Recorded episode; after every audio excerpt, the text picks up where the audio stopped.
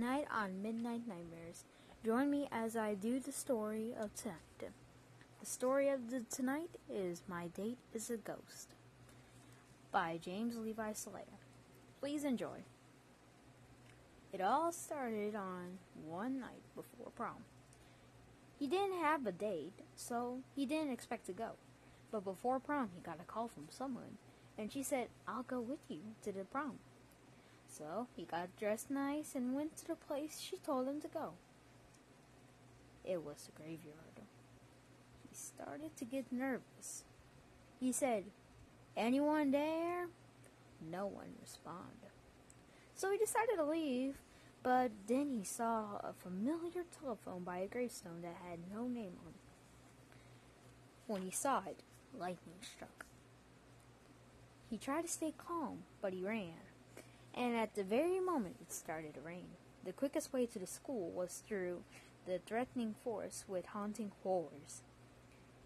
He went in and then I and then he heard this voice that he heard on the telephone.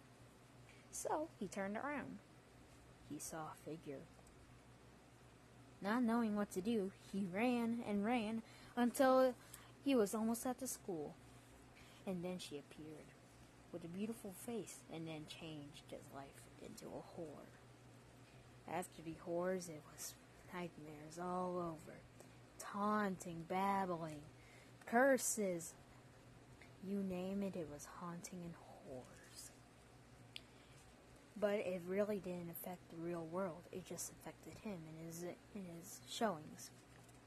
So everyone thought he was crazy. Sent him to medical institutions and everywhere. He was never the same. So by the time he was 37 years, he died because because he thought that the that that that turned his life upside down murdered him with a knife. He was 37.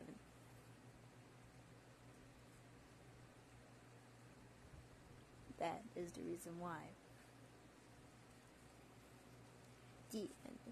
I hope you enjoyed this enjoyed this story. And this is really based on a sort of a true story. Most people end up like this.